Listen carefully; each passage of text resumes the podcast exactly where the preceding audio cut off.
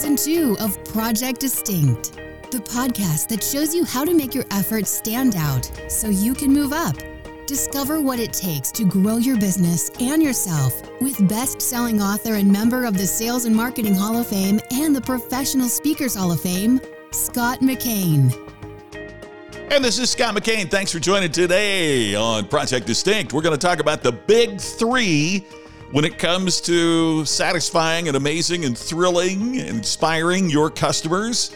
The big three of product, service, and experience. That's the topic on today's Project Distinct. How you can knock it out of the park on product, service, and experience. The holy trinity, so to speak, of how we connect with our customers. And today, as always, Project Distinct brought to you by our website, distinctionnation.com you know what to do, but what you may not know is how to take what you do and make it stand out in a hyper competitive marketplace. That's what we help you with at distinctionnation.com. Taking what you're already doing and moving it to the front of the pack so that you stand out. So go to distinctionnation.com. There's tons of free resources there to help you create distinction. When we start with the first of the big three, it's product. And I'm going to suggest to you now that customers expect a high quality product to be a part of the total experience. In other words, just getting by with product is certainly not going to be good enough for any organization at any time anymore. But at the same time, a product cannot be so technically amazing that it becomes difficult for the customer to use. Have you had that? On the other hand, a product cannot be so sloppily engineered that customers notice a lack of product quality as part of their total customer experience either. It didn't matter how cheap the price was on a small car from the then nation of Yugoslavia that was called the Yugo. It was sold in the United States from 1975 to 1989.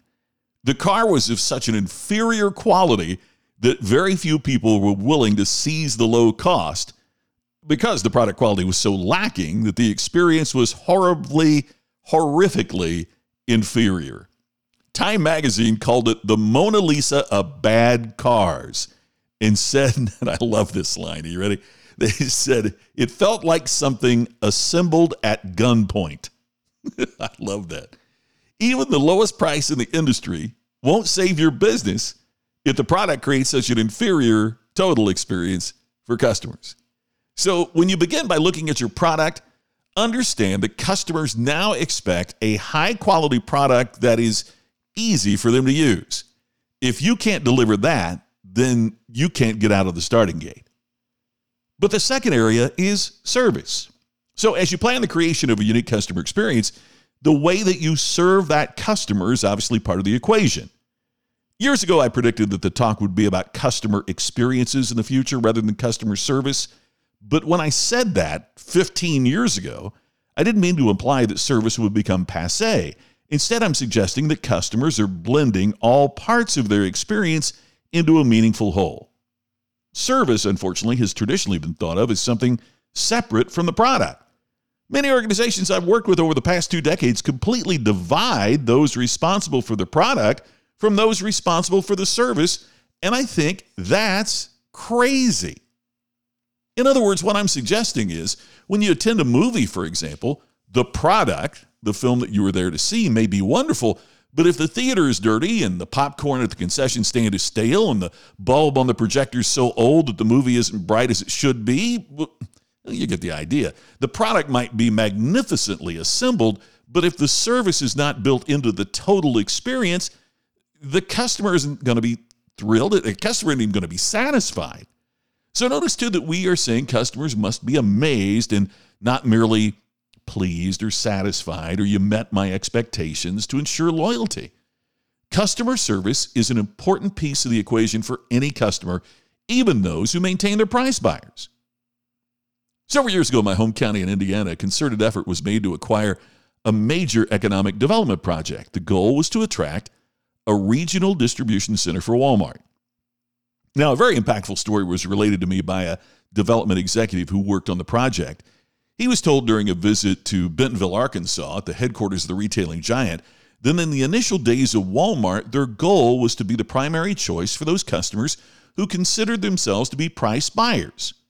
So, under the guidance of the late Sam Walton, who founded the company, extensive research was done to determine exactly what segment of the marketplace considered themselves as price buyers.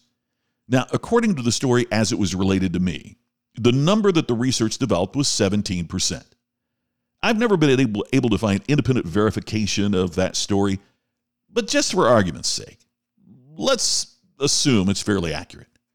My guess is if you would ask most salespeople to pick a number of how many people are price buyers, they would estimate the percentage at exactly the opposite 83%.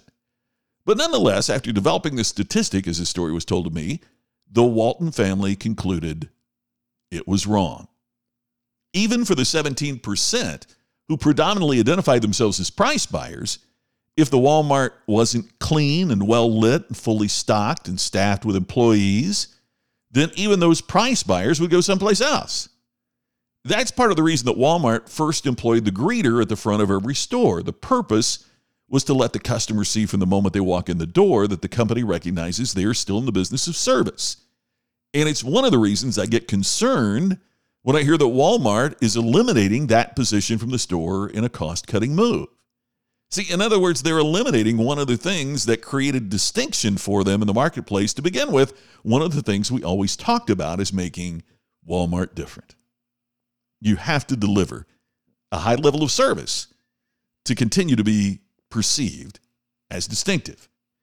We'll talk about the next of the big three right after this. Reminder that Project Distinct is brought to you every day by DistinctionNation.com. You know what to do.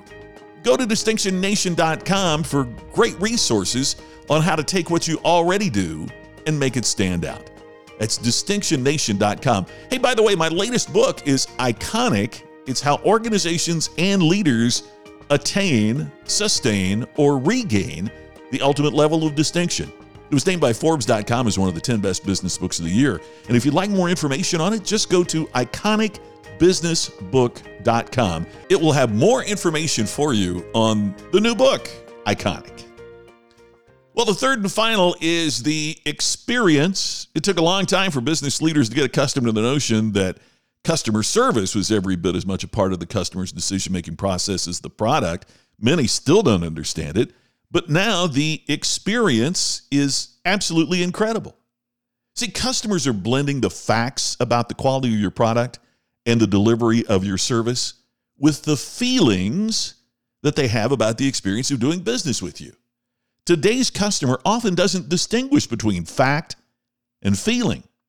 If they feel it strongly enough, the rationalization factor kicks in. In other words, customers will rationalize with facts that may or might may or may not be true simply to justify the way they feel.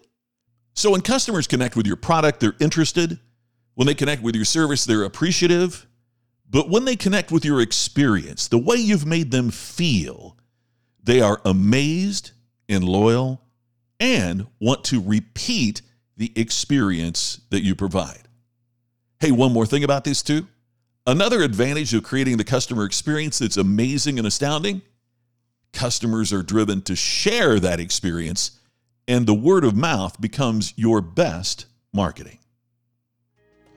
Well, that does it for us today, right here on Project Distinct. This is Scott McKain. Thanks for tuning in. Look forward to talking to you again tomorrow on our next new edition here on season two of Project Distinct. And by the way, thanks for sharing and subscribing.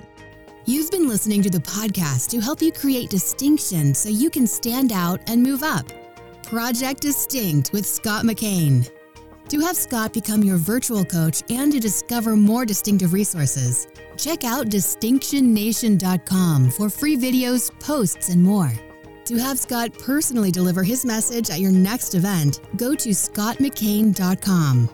Please share today's message on social media and make sure to subscribe to Project Distinct on your favorite podcast app.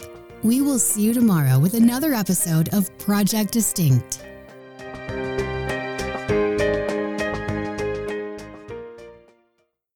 This podcast is a part of the C Suite Radio Network. For more top business podcasts, visit c-suiteradio.com.